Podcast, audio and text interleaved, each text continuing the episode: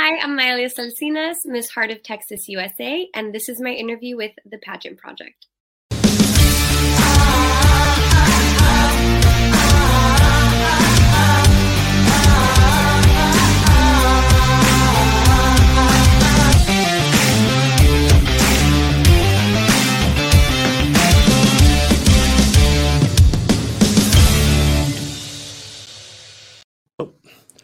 Hey everyone, it's Adrian from the Pageant Project with you, and my special guest for today is Maelia Salcines, uh, who is Miss Heart of Texas, USA. Maelia, welcome to the show. Thank you so much for having me. I'm really excited. It's a pleasure. Have you ever done much like this before? I mean, you did the intro so flawlessly. It sounds like you've done some sort of broadcasting. Yeah, I kind of do some podcasts here and there and some interviews. So I think I've gotten the gist of it already. Very, very smooth, like a professional. Uh, now, Miley, apart from the pageantry, there's a whole list of other things that I wrote in the description to the interview. Um, you are the founder slash co-founder of Mental Monarchs, Correct. which is a mental health organization, uh, and also a co-author with your mother, I believe, of a mental health book, which I just have here. This is why I'm looking over here. Forgive me. You can do it, Chickadee. I do love that name. That's an awesome name for a book. Um, but to get started, let's start with the easy question. How did you get involved in the crazy world of pageantry? To begin with? I would have never thought I'd be in pageants, not gonna lie. Um, years, years, years ago when I was in high school, I was like, I would never do a pageant. And then fast forward to 2019, I decided to embark on something that took myself out of a comfort zone. And I ended up loving it. I think the main thing I got from it was that you can use your voice and use it with a purpose and help other people in whatever way or whatever they're going through and help like you know let them know that it's okay not to be okay and it's you will overcome whatever you're going through. Because i know we all have issues. It doesn't have to be mental illness.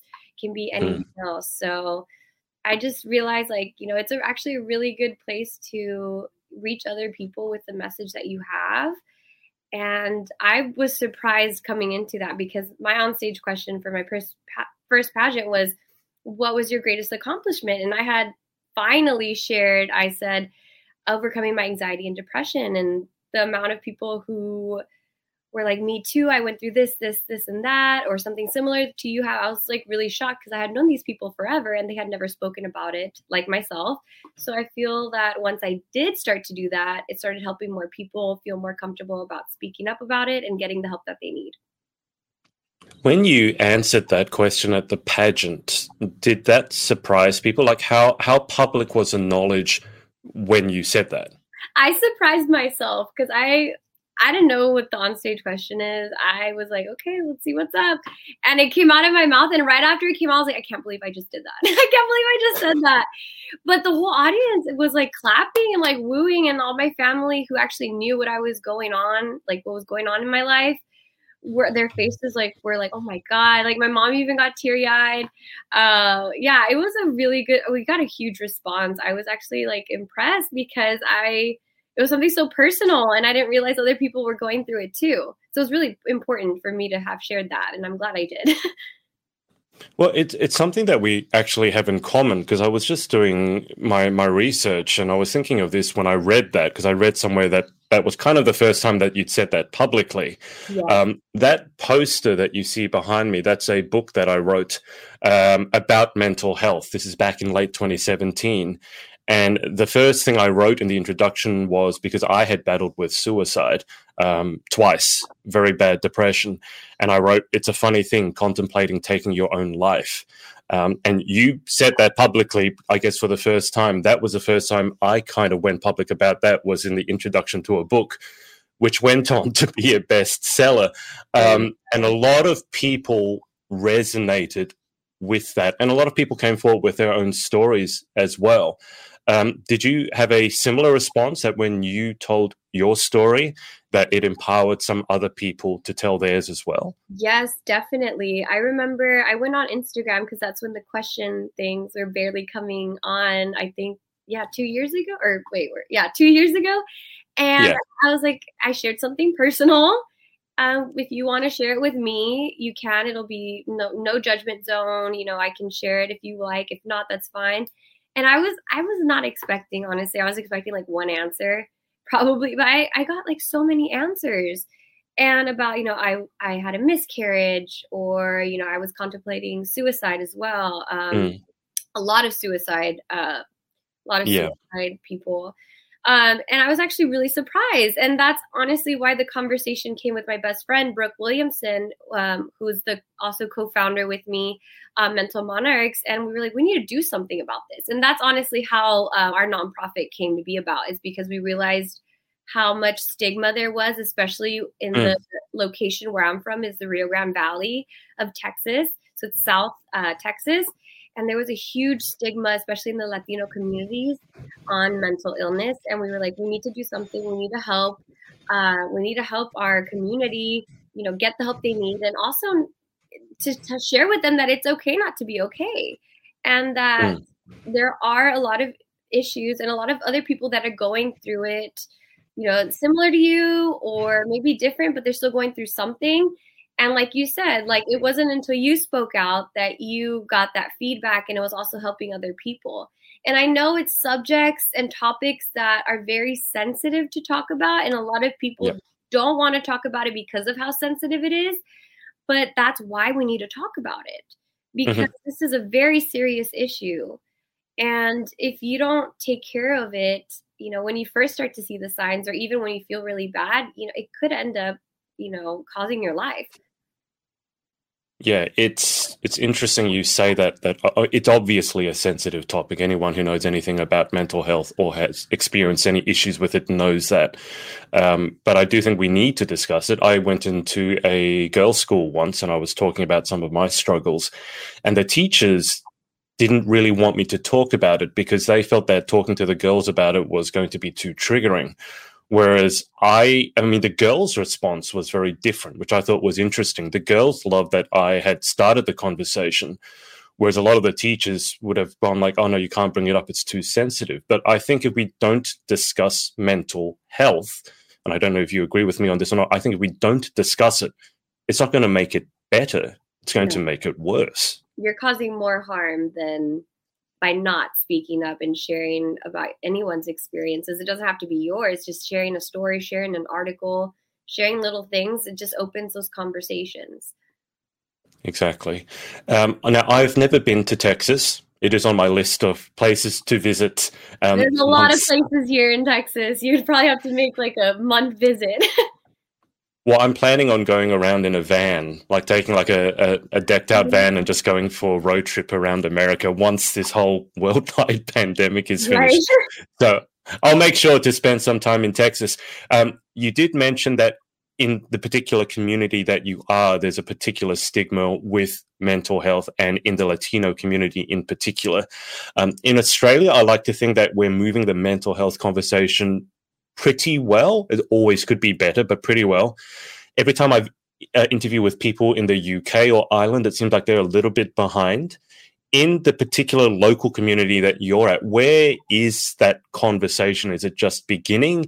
Is it beginning to move? Does it need to move faster? Where where are you guys at? I feel like people are starting to see that there is an issue down here and it needs to be talked about because in the Latino community, especially if you're a, a boy or a man, you know, it's like suck it up. You're a man. Mm. You know, that machismo and all that, you know, energy and all that stuff. So you're expected to hide it, push it under the rug. And I think now, you know, as we're having more conversations and people are starting to realize, well, there's there are resources I can utilize here, and things I can do to help myself, I think there's it's starting to get better.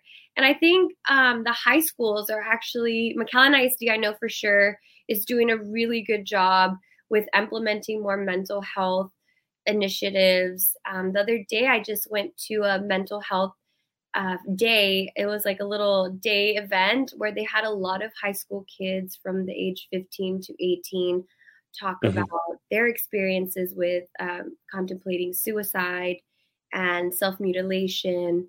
and it was very touching because that's when I was going through everything that I went through, and I had no one. I couldn't even talk about that. Um, mm. To admit that I was cutting myself, like I didn't even admit that till even after I, you know, spoke about my yeah. mental health journey. Yeah, was and to hear these kids sharing these stories, I just I I applaud them because uh, that's exactly what I needed. And they're going in that right direction and they're going in that right path.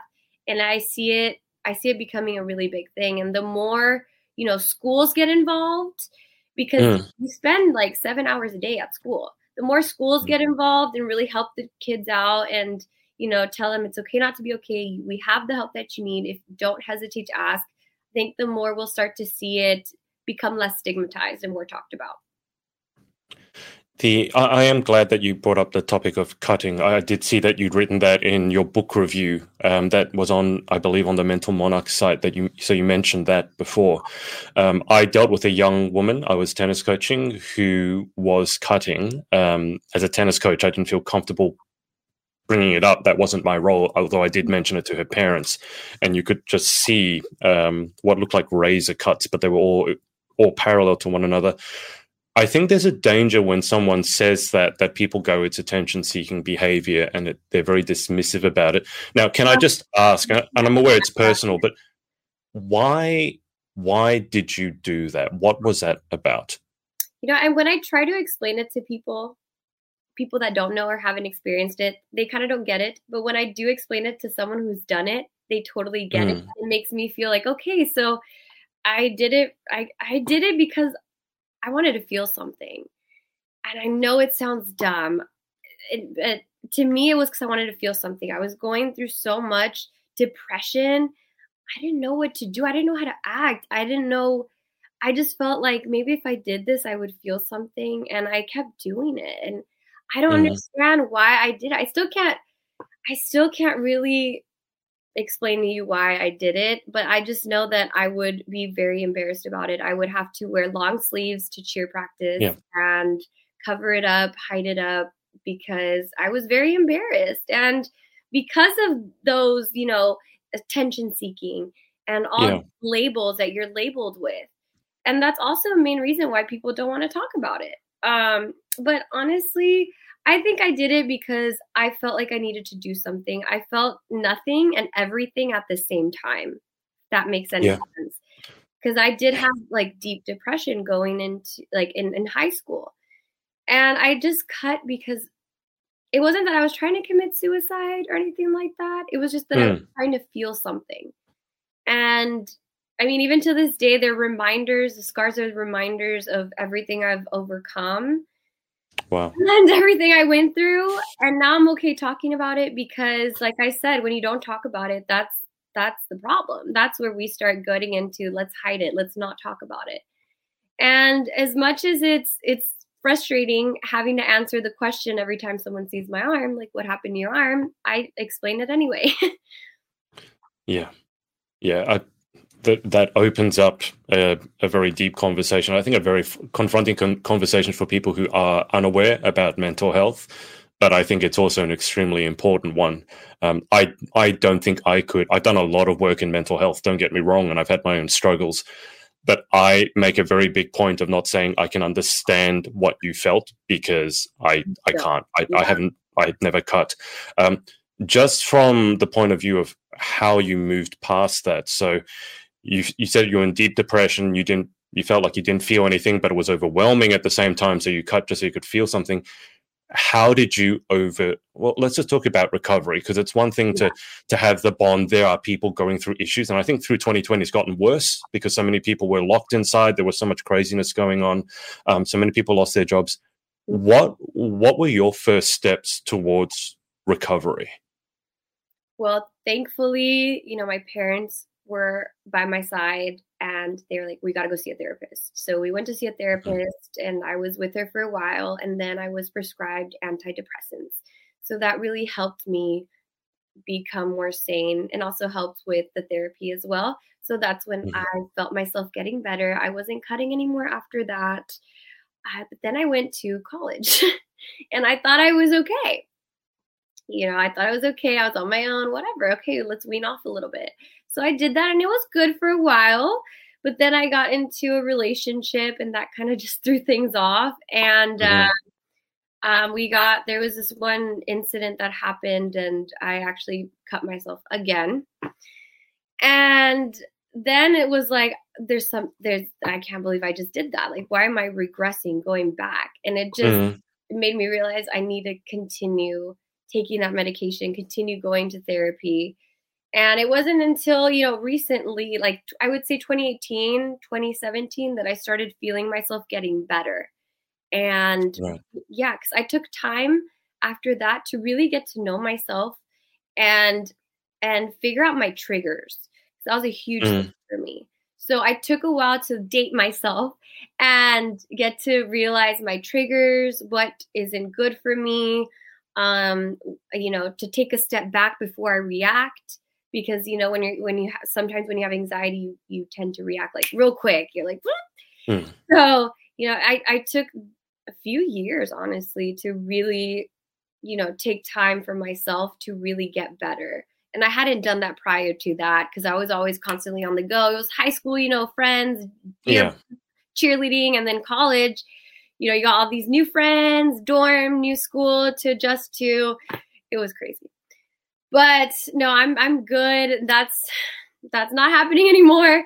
But honestly, what I would recommend is first, if you haven't spoken up about it, speak up about it. Um, seek the help that you need. There's a lot of resources on even online. You could do online counseling yeah. as well. And don't feel don't be afraid to take medication. I know there's still a lot of stigma with medication. Mm. And you know, it it really is mental health, mental illness. It really is a chemical imbalance in the brain. So of course you're going to need that extra serotonin or whatever you're lacking with that medication. I, I, I'm glad you brought that up because I have a friend, a very good friend, I'm not going to disclose her name, who at the moment is battling anxiety and depression. Now, I bad like pan, bouts of pan, panic attack. Mm-hmm. Um, now, I've dealt with depression. I've not ever dealt with anxiety, really. And she's been on medication before. She's since come off it, and now she's thinking about going on it again. Can I just ask? I mean, stigma around cutting is one thing, but the stigma of medication, I would just think if I was in that situation and I had the chance to go on it, it the first thing I would have to do is admit that there is a problem. That's what I felt. If I if I would have to do it, I'm admitting, look, I can't deal with this by myself. I'm going to need help from other professionals and from this medication. But to me, as like an achiever and a leader, yeah. it would almost feel like defeat. And then coming off it and then having to go back on it would feel like what you said, it's regression. Can you just can we have a conversation about the medication? Because it's something that I think is hugely stigmatized, very misunderstood. Um, and so just from your personal journey, what was it like going on the medication in, in, in the first place? Well, I mean, I think since I started taking medication at I would say 16, 17, I felt like it was just another vitamin I had to take to feel better or mm. to, you know, not be so impulsive or sad. Yeah. And it, for me, I knew I had to do that in order for me to get the help that I need. And it's not just therapy. Um, some people need a little bit more. And but now, you know, now that I talk to have talked to some people throughout you know my life growing up i've i've heard a lot of comments like you don't need that you don't need mm. medication mm. like i'm like what are you talking about i do i, I really do because once i get off it like let's say i skip a day or skip two days i feel the difference i fear that i wow. feel that irritability coming back i mm-hmm. you know and i'm like this is why i need to take it because even though i'm getting you know talking to people I still need that extra push, that extra sanity. Because if not, I would probably get annoyed at the little things. And mm. that's not something that I want to do. And I know being on that medication is going to help me until I don't need it anymore. And I think, you know, I feel like I'm almost there, but I don't want to stop because I'm doing so good. Yeah. You know? Yeah. So and that's I think that's you know that's probably what happened to your friend, and that's what happened to me too. When remember when I was telling you I went to yeah yeah, and then I was like okay maybe not. No, I needed it again, and it didn't feel like defeat. It just made me realize how not how bad, but just realize that I I really did need that medication because without it, no, I wouldn't be as sane or as calm. But I I have I have taken other alternatives. I've tried other alternatives like um like at night when I can't sleep, I use a weighted mm-hmm. blanket. That sometimes helps. And then I have taken some CBD tinctures, like you put it under your tongue. Mm-hmm. That has honestly helped me in the smallest way, but it makes a huge difference if that makes any sense. CBD is a very interesting one because obviously the legalities around it in your country, yeah. it's I, correct me if I'm wrong, but it's not legal everywhere, or it's just CBD become legal. Is legal, right? But the other stuff isn't, of course. Uh, in some states, yes, uh, but CBD I think is legal in all fifty. Okay, because in Australia, I believe it's still illegal, um, or I think you might need a doctor to prescribe it. So it's something over here that a lot of people want to try for a whole list of reasons, but in yeah. Australia we're, un, we're, unable to to get our hands on it.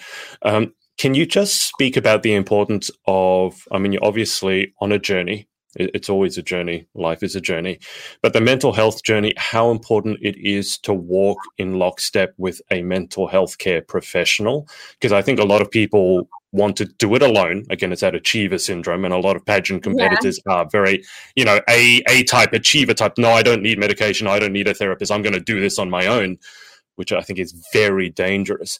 How important has it been to you to get professional help? I feel that without professional help, honestly, I wouldn't know where I would be today because I really it's not like I was dreading my therapy appointments when I was younger, but after leaving, I felt mm. so much better. I really did.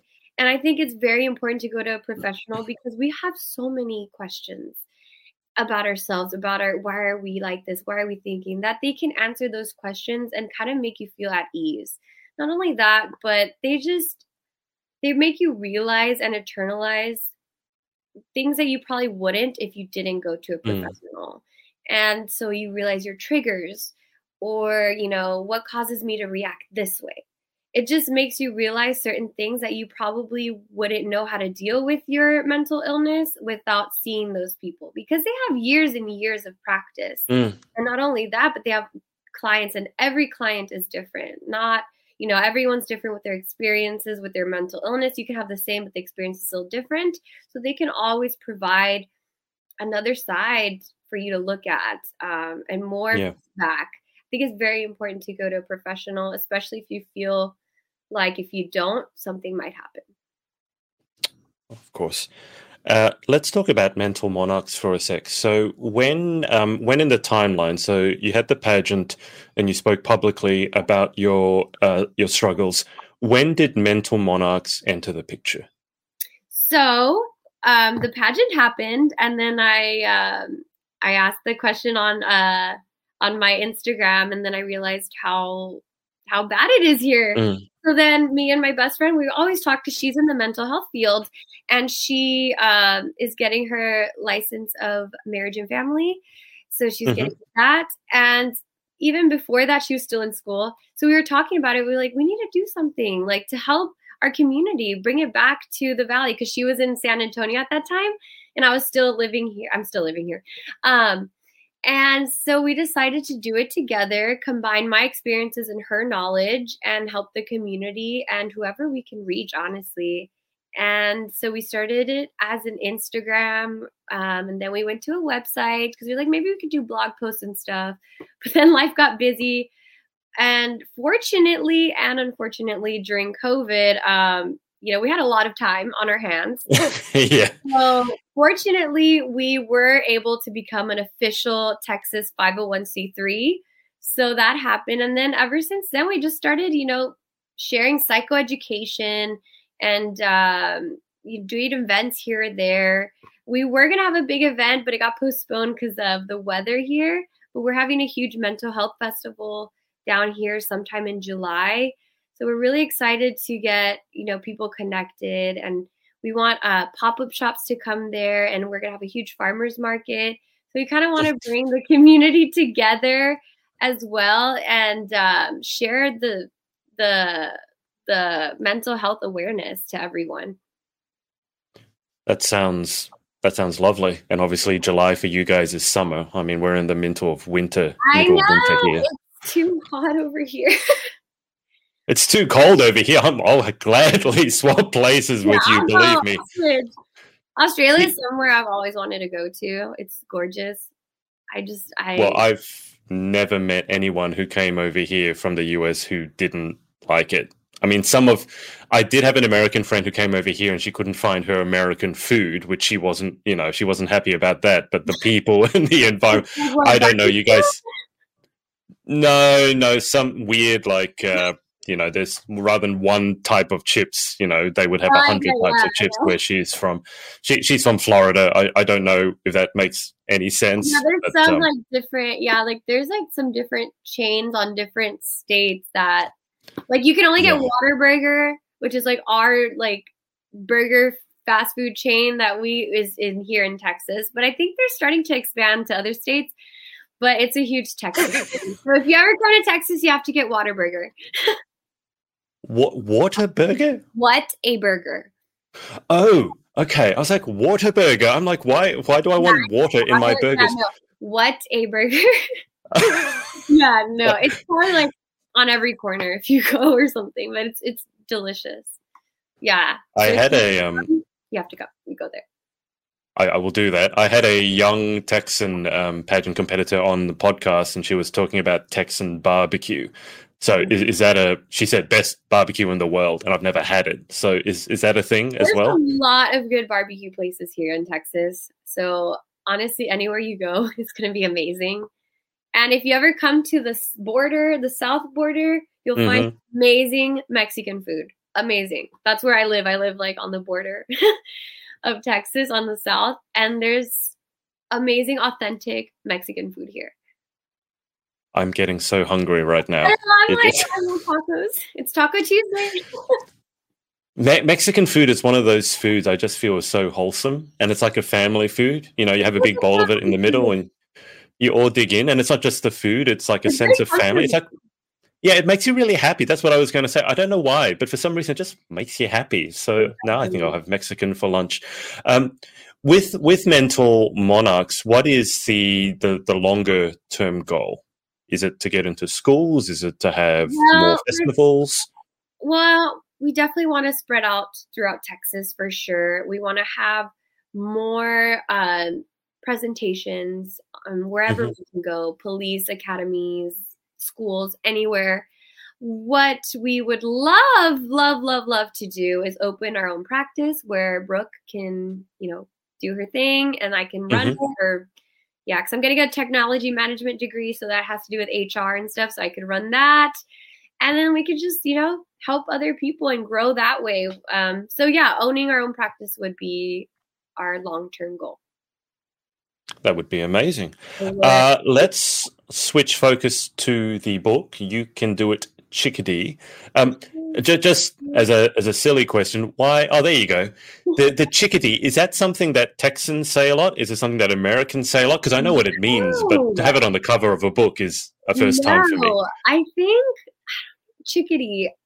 My mom always says chickadee. Like she always says, and she would always tell me, "You can do it. You can do." Even like we'll talk, we'll have little conversations, and she'll say, "You can do it." And I'm like, this just brings it all full circle.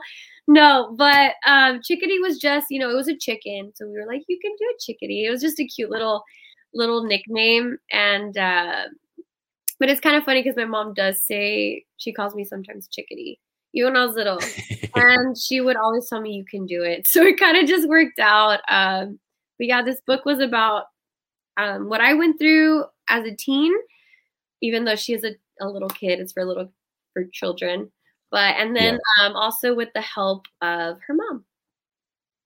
So can you walk us since you have the book there, which is amazing, can you walk us through the the creation process, the writing process, yes, the publishing so process?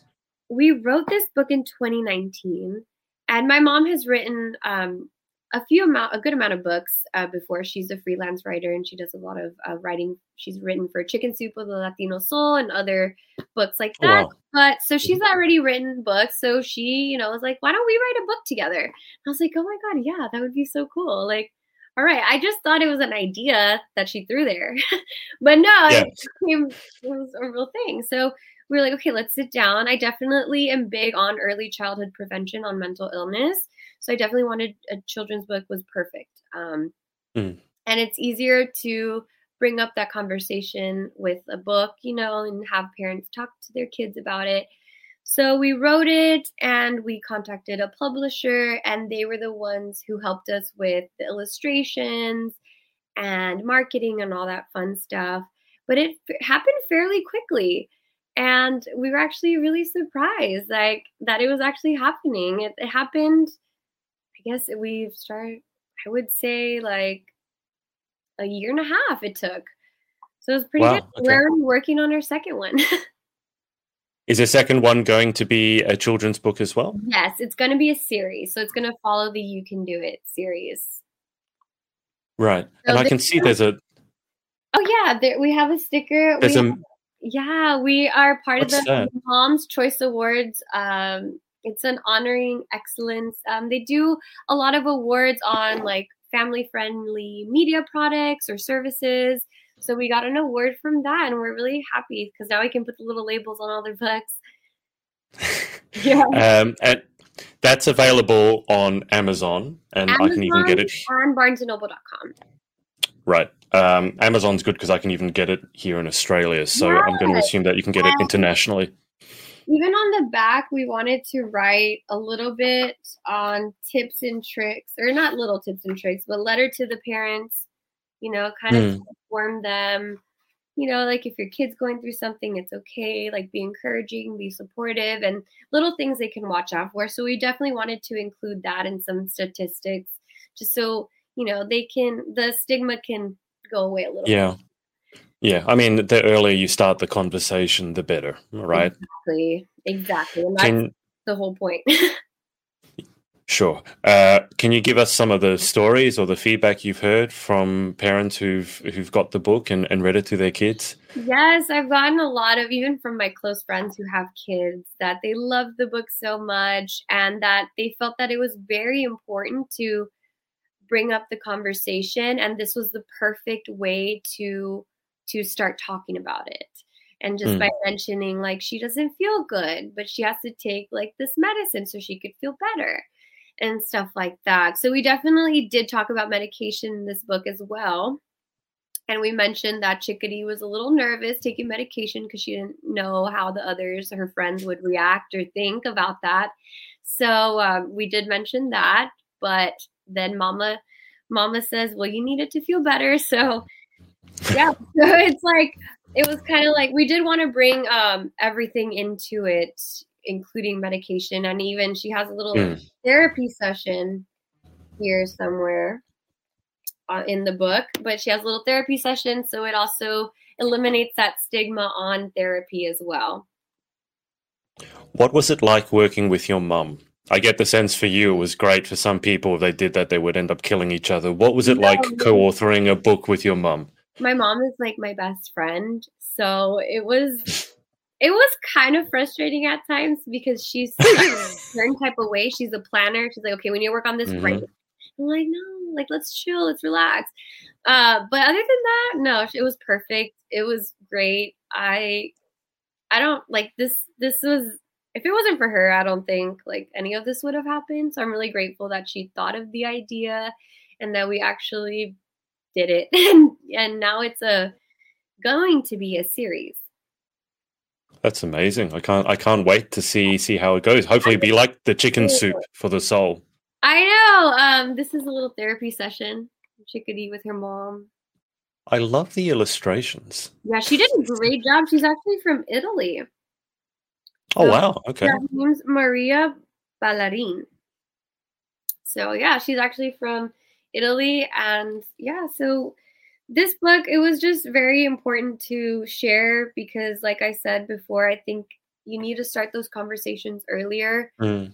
and especially now that all these kids went through, you know, on the transition to uh, in person, in person learning to online learning, yeah. and everything was virtual. I think they also felt some other type of way than they normally wouldn't. And I feel like yeah. a lot of people think that kids don't have issues or don't have problems and everything's okay. But the fact is that these kids, you know, you see them at school, but their their lifestyle at home can be totally different and can mm. be extremely toxic. And you just never know what anyone's going through. So you can't assume that it's okay, especially with kids. Absolutely.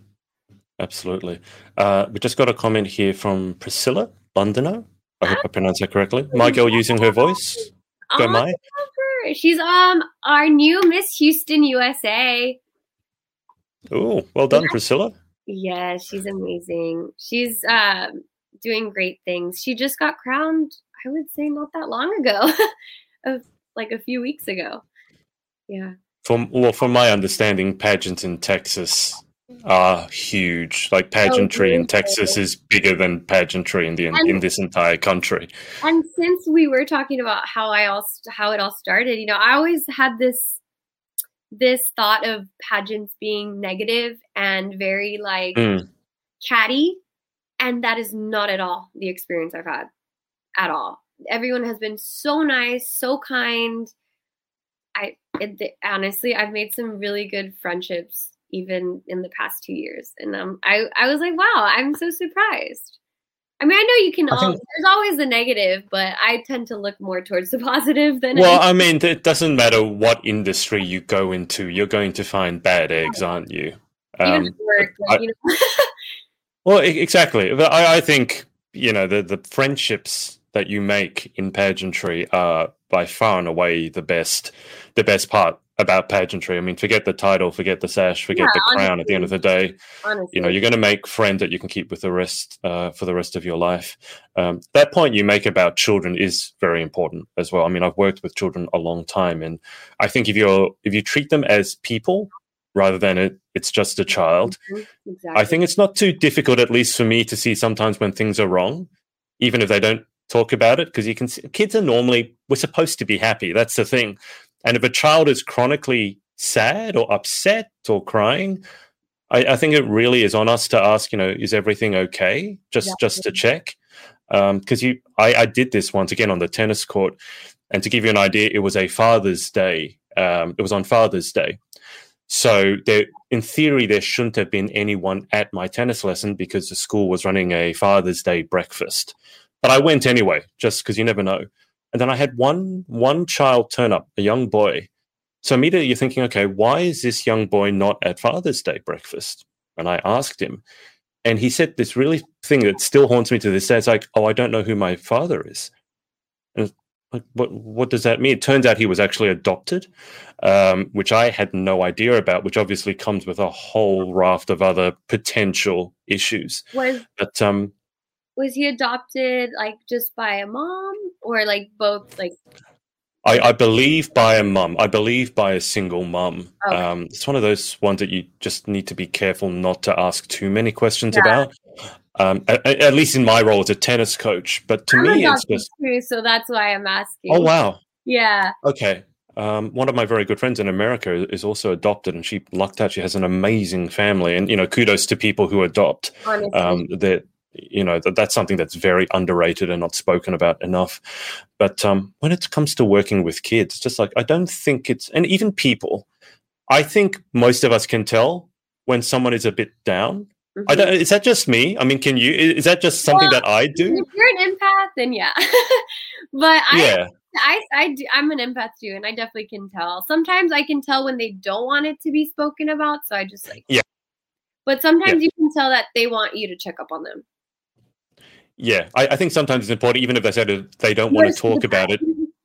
Yeah, I mean, you do it in privacy and things like that. But sometimes, you know, sometimes if you're strong and an achiever type, you, you go, no, I don't want to talk about it. It's all okay. And if, if you ask enough times, eventually, you know, at least they know you're there. Break the mold, yeah.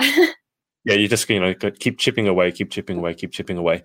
Um, oh, well, that look, I, I love talking about that. That's amazing what you're doing. Uh, outside of all of that, do you have time for anything else? I mean, who, who, who is Malia away from the mental health, away from college, away from writing a series of books? What what do you do to de stress or for hobbies? Things to de stress. I love to garden. I'm a huge gardener. I almost studied horticulture, but I was like, I don't know what I'm going to do with this degree. but mm. I I love gardening, and then I like to uh, take photos of nature. I don't know. I love photography, but I'm more of the nature, um, birds, and I photograph my plants too in my garden. and then my guilty pleasure is watching all of the Real Housewives. oh no! I know, I know. I just had to throw that in there because honestly, it's just that's what I that's what I do. I'm that's what I spend my time on doing. It's either gardening or watching Real Housewives. I've never watched an episode of Real Housewives. I just from the advertisements, I look at it and go, "It's too much drama for me. Like I can't deal with it. It's, it's too intense." I love it because I'm like, these girls are literally fighting over a dog adoption. I don't know. It's just an example. Just one of the things I can think of. It's like really, but it's funny because then it's entertainment. That's what it is. It is a form of entertainment. I'll give yeah, you that much. For sure. I also like to play. I don't know. Have you heard of Animal Crossing from on the Nintendo Switch? Oh, yeah, that was that was a while ago. That was a craze, yeah, wasn't it? Like a while ago, but I still play that. I I love that game. I even used to play it like before it was on the Nintendo Switch, like before it was when I was on the old consoles and stuff. But now they've revamped everything. Like you can connect with your friends, and it, it's really cool. uh, I, I, it's so weird because I now I'm in a spot where I want to get a Nintendo Switch because I want to play Mario Kart because my friend oh. has a Nintendo Switch and has Mario Kart on it, and I just want to race all my friends in Mario Kart to show them that I can beat them. I don't know. Do you play Mario Kart on the Switch? I'm not gonna lie. When I first played, I was like, "Hey, I'm not as good as I thought I was." Like I was so good then, but then you get the hand of it, the hang of it, because then. It, I don't know, but you should definitely get it. It's good. And they also have, I think you can even download like YouTube on there or Hulu. Oh, wow. Okay. You can even use it for that because sometimes I do that. I like to watch YouTube videos a lot too. Animal Crossing. That's one I have to. I, have heard about it because one of my podcast co-hosts went crazy on it. Spent during lockdown. Read an article, and I used to read, and I, I felt like I heard this years ago too. But I read an article this year recently how um, Animal Crossing can help with mental health because it's more of like a stimulating oh. game. Like it's not like you have to win. There's no winning. There's no end. It's just more like you create your town and you build your town and it's very oh I, I feel okay. really at peace and if you it's somewhere on there i can probably send you the link um somewhere but it was a mental health uh, uh, animal crossing affiliated with mental health it was really interesting because i was like wow I do feel a sense of ease and calmness and no anxiety yeah. at all. I'm playing. And then hours go by and I'm like, oh, snap, I need to go to bed. Yeah, I, I can see that. I understand exactly what you mean. The one that um, a lot of my friends got into and I got into, somewhat embarrassingly, was The Sims. Have you heard of The Sims? Oh, yes, yes. I got into yeah, it a you... little bit, but not crazy into it. I got into it and made all my Sims pageant girls. So I, I made my friends into pageant oh girls. God. And I don't know if this is any indication. I, I, just let them do what they wanted to do. You're supposed, in the Sims, you're supposed to tell them what to do. I let them do whatever yeah. they wanted to do. Within the first five minutes, one of the girls set the house on fire and burned to death. I mean, I don't, I don't know if that's a sign. I'm just kidding.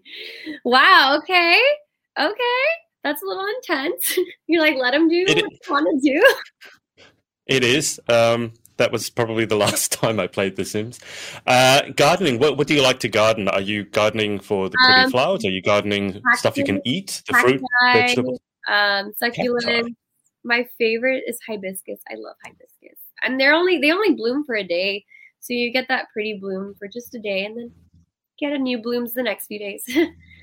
but I like it because I, I love watching my plants grow and grow and grow because I I've had I've had them since they were in like a pot and now they're fully on the ground like doing their thing. So I've I've loved to see them grow every year. You just kind of yeah. notice it and you're like, oh my gosh, I didn't even realize how much it's grown.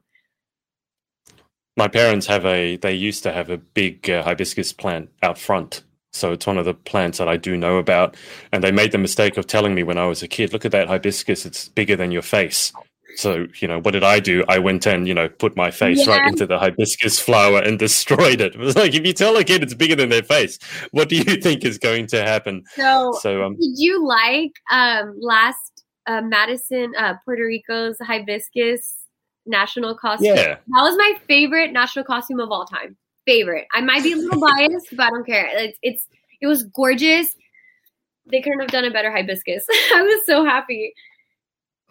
It's um yeah, it's one of the few plants I know. It's it's hard when you in pageantry and you know as many of the girls as I do and you're friends with some of them and it's you know I'm Australian so I probably should support the Aussie girl but I'm friends like I'm best friends with Miss Universe Ireland so I'm like uh, who do I support? Sometimes it's better just not to say anything because sometimes, whichever way you go. you don't say it they're like oh well, you don't support her. I was like well I never said exactly. that. I never said that either. No whichever way you go, you get burned. So sometimes Honestly, it's just like I'm getting in whatever. It can be politics. It can be anything. There's always uh, going to be someone who's yeah. happy with it. So yeah, Let, us not. Let, let's not talk about politics. I'd rather talk about Animal Crossing, if that's okay, than politics or anything else. Uh, now, we, I, I always finish interviews with the same 10 questions, but just before we go to the final 10, uh, is there anyone that you want to give a shout out to for supporting you along your journey, pageantry and otherwise? There's a lot of people. I'll just mention, I'll, I'll name uh, my mom, Priscilla, who was on here, um, Chelsea Morganson, all my Texas Crown production sister queens and director, and all my friends out there who are watching. but yeah, that's pretty much it. If I had it ready, I would have like a list, but we don't have time for that. You have your Academy Awards list. When is the um when is the actual pageant? Um September. September. So, for Miss, it's um prelims the third September, and finals are the fourth. And for teen, I believe I know finals are the fifth. Okay. For teen. That's okay. Just as long as we get a ballpark September. Um, sure is September third and fourth. how how's the prep going? I haven't asked that. How's the preparation going? I mean, it's still a while's off. The prep is going well. Uh, I feel that I've done. I feel like by doing these, honestly, these little interviews, I've gotten better with speaking. And I know I still need work, but that's fine. Like I'm I'm good with that. Um, but the prep has been going very well. I from the first year I did Texas, Texas, yeah. say from this year, I feel like a huge difference. I'm way more prepared and way more confident. I think because of that being prepared. Mm. Um, yeah, I have a really good uh, interview coach, uh, A Queen's Conversation by Jimmy Langhoff. He's been helping me tremendously, and it it's it really makes a difference when you have a really good interview coach. Mm yeah, I it's something that um, you guys in America definitely have a lot more of. In places like the UK and Australia, and, pageant coaching is a much much smaller industry. You know what's funny which, is that he actually lives in Wisconsin, but he coaches me and like um, other of my sister queens in the same production, Texas Crown Production. So it's kind of funny because he's all the way from Wisconsin, but he's doing that. He does all over the states, but. Uh, okay. I think it's really cool. The, now you can do online. Well, yeah, what the weird thing is, you mentioned Wisconsin. That is the one place that I spent quite a lot of time because I worked for a couple of months in Wisconsin. And I just have to say, the weather in Wisconsin is not like the weather in Texas. When I was in Wisconsin in the middle of the winter, it was like minus 20 out. It was horrific. I, I don't think we've ever reached the minus negative. I'd be worried. I mean, you guys get a lot in Texas weather-wise, but I don't think you get minus twenty. 104, you know, those fun, fun weather days. What's the humidity like? Heat is one thing. Is it humid? It depends on the area you're at, to be honest with. Because I feel well, right okay. now it, it's it's been raining, so it's very humid outside. I right. would say it's not as. Have you been to Florida? Yeah, yeah. It's not as bad as Florida. Um, but it's not completely dry. Okay. Uh, yeah, it's not super dry. Florida, I liken to trying to swim through a pool whilst you're walking. It, it's just sometimes, you know, you, you, go for a walk and you come back soaking wet. It's not. I pleasant. love Florida. Don't get me wrong, but the humidity is just not my favorite. Yeah, yeah. Uh, okay, let's go through the final 10. This is as pageant-esque as we're going to get. It's not a speed round, but if you want to answer them as quickly as you can, then so be it. Uh, question one What is your favorite word? My favorite word. I feel like I have a few, but my favorite word would probably be always. I always say always. I I can understand that as a, as a way of emphasizing a point. Always okay. Any, any word that you use most of the time is probably my favorite word. Like, and I don't like like, but I always say you know. That's not a word, but I know it's like a sentence. it's uh, you know, mine one is amazing. I overuse the word amazing. I don't know that makes it my favorite word. Oh, or... that one. I've been Jimmy, my interview coach told me I said yeah. And I stopped saying it because of him. Yeah, no, I, I have to catch myself every time I say it. It's like you're saying that word again. Uh, question two What is your least favorite word? Pimple. I think it just sounds gross. Well, you just reminded me of that um, that horrible show. I think it's a show, Doctor Pimple Popper. I, like, oh. I love that show. I'm not gonna lie. Oh I, no, you can't watch that. Surely. I, it's funny because I work at a med spa, and every time we get clients oh. in, I'm like, if you have a pimple to pop, please tell me if I can record that because I will. and we, yeah, I'm not the only one though who likes pimple popping videos. oh. Hey, but some of those are like cysts like mm. huge. No, but I'm not hungry anymore. No more tacos. Uh, I think I'd rather watch The Real Housewives than watch Dr. Pimple Popper. uh, it's marginal. I might have to try an episode of both to see which is worse. Uh, question three In life, what gets you excited? What turns you on? Well, what gets me excited is knowing that I have an extra 24 hours to utilize and do as much as I can. Or if I need a rest, then I'll rest and take that day off. But I just, I think just knowing that there's time and it's, mm. it's whatever I choose to do with it, that gets me going. Nice. So that's what's what turns you on, and then what turns you off. Repeating myself. Like Does that happen often? Um, yes and no. I don't know why. why? It's like a, a weird thing. It's because I feel like a lot of throughout my whole life, a lot of people have asked me what my name is, like over and over again. And I think just repeating it, it got a little bit of annoying to me, especially when we have substitutes in class. I'd be like every period I had to go in and like uh, to the point where my friends would do it for me. Like they would know I won't answer. Not that I won't answer, I won't be rude about it, but they would answer for me and they would get pissed because it's like because I get asked all the time.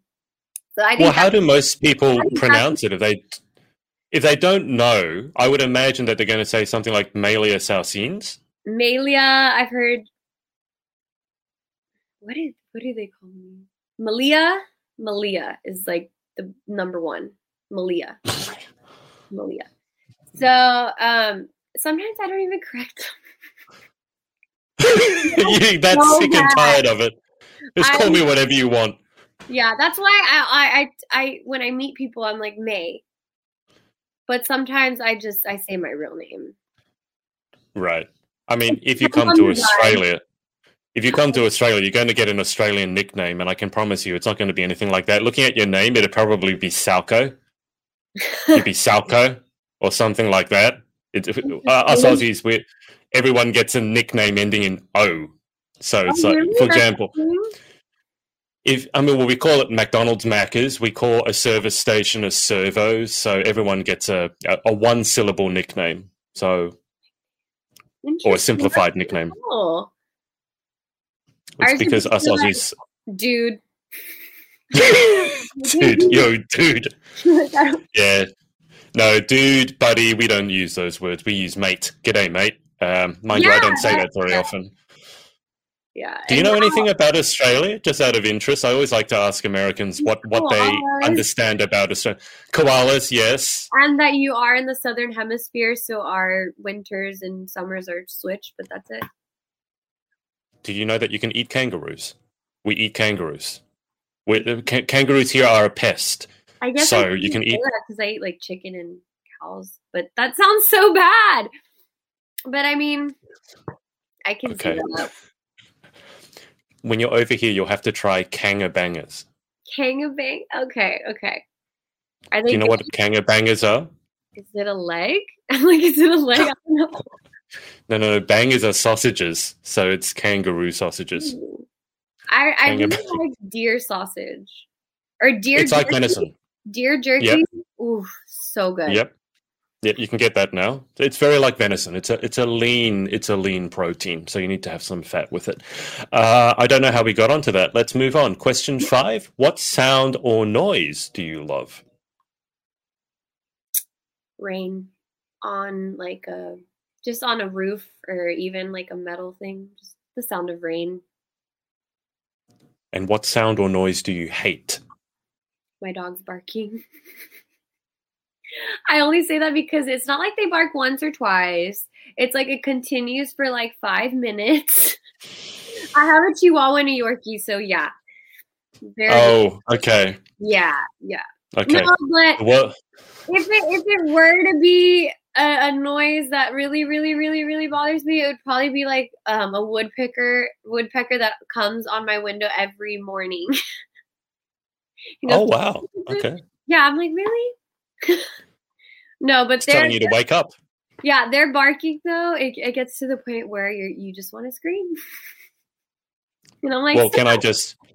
The world thanks you for stopping your dog from barking because I have neighbors who used to have not one dog but two dogs because their thought was we're not going to be able to walk them so they'll keep each other company and instead oh. i was trying to do things like this and had two dogs barking over there rather than one See, and that's this is where it gets complicated. So when I'm doing stuff like this, like I can't have them around, so I'm in my room right now. So that's why I said it's kind of annoying because it's like you it's like people don't mind. They really don't mind when there's a dog barking in the back. But I'm like, hey, I'm trying to focus. Yeah, that's fair enough. Okay. Question seven. If you could have any one superpower, what would you pick and why? Telepathy so I could get to one place real quick and not waste any time. No time flying, just clicking you. You're there. Just like a little, and I'm there. uh, question eight What job or occupation other than your own would you most like to attempt? Motivational speaker. I can see that. That would be great. I would love to be on TED Talks. That fun stuff. I to me, it's fun. Oh no, absolutely. I think that's an amazing goal. I think with the, the books that you're doing and the, the non for profit, definitely hopefully, go for it. Hopefully, that would be the goal of mine, though. Is at least to be in one. I'm fine. There's a lot of famous big names who've made it to that stage, so that's that's going for your dreams. Question nine: What job would you definitely not like to attempt? Oh, that's hard. I would say a skydiving instructor. I don't know. I've never gone skydiving, but the fear of falling, heights don't freak me out. It's the fear of falling. That's what I say. And I, I would I wouldn't cross skydiving out of my bucket list, but it's still a fear of mine. I'll still do it, but I don't think I could do well, it over and over again. But the, the, the worst part about sky, I've skydived twice. The, the, worst part, if you are anxious about it, is not the jumping out because that's over very quickly. You get kicked out. They do that on purpose because otherwise. So what happens is they say we're going on three, and they always kick you out on two because if they kick you out on three, you will grab the door frame and then they can't get you out. So like we're going on three, okay, and they, okay, one, bang on two. That's exactly what someone else are taking notes, so they know. Um, I hope I haven't ruined that for them. But um, it's the flight going up because you know you're in a plane. It's a small plane, and the door is open. Like normally when you fly, the door is closed, but the door's right open there, and there's people will hang their legs out like the instructors. I mean, mind you, they do have their parachutes on, but to them, it's like dangling their their legs off the side of a boat. True. Or a helicopter. I guess the helicopter's kind of the same. Yeah. But I mean, to me, I wouldn't. high, though. I think no, but I just I don't know. The my dog's at the door. I just heard her. I can't hear anything. I heard her cry. So if you hear something, it's her. um, no, so yeah, I would not want to be a sky a skydiver. I want to go once and see if I like it, but imagine having to do that over and over again. I mean, it must be fun at that point. Like You'd hope so. I know, I hope. But yeah, I think the going up is where you're like the most. I mean, the instructor that I went with was doing like six or seven dives a day. So they'd gotten up to like thousands of dives. So, yeah. I think they still find it exciting, though. You never get quite over that adrenaline. Okay. Uh, final question. do So, that would be Well, great. there you go. Got to give it a go. Final question. If heaven exists, what would you like to hear God say when you arrive at the pearly gates? I just want him to tell me that my family is waiting for me, honestly, and my pets. um, I would love them him telling me that. Because that would be the first. That's the first thing I would look for. Perfect. Okay. Well, Maelia, let's let's call it there. Thank you so much for your time. All right, thank you so much. This was a lot of fun. Yeah, it was, and um, I, I I love the talk about mental health because it's a very very important issue. So best of luck, not not only for the pageant but the the book series and your work with Mental Monarchs. Um, I'll be watching with great interest. Um, thanks to everyone for watching as well. My, I'll just keep you on the line for a sec whilst I hang up with the audience, so don't hang up on me just yet. Uh, thanks to everyone for watching live or on the replay, and we will speak to you next time. Bye for now. Thanks for watching. Just a reminder to you entrepreneurial types to come and join us at our Facebook group, facebook.com forward slash groups forward slash the pageant boss. I'll see you inside and see you in the next episode.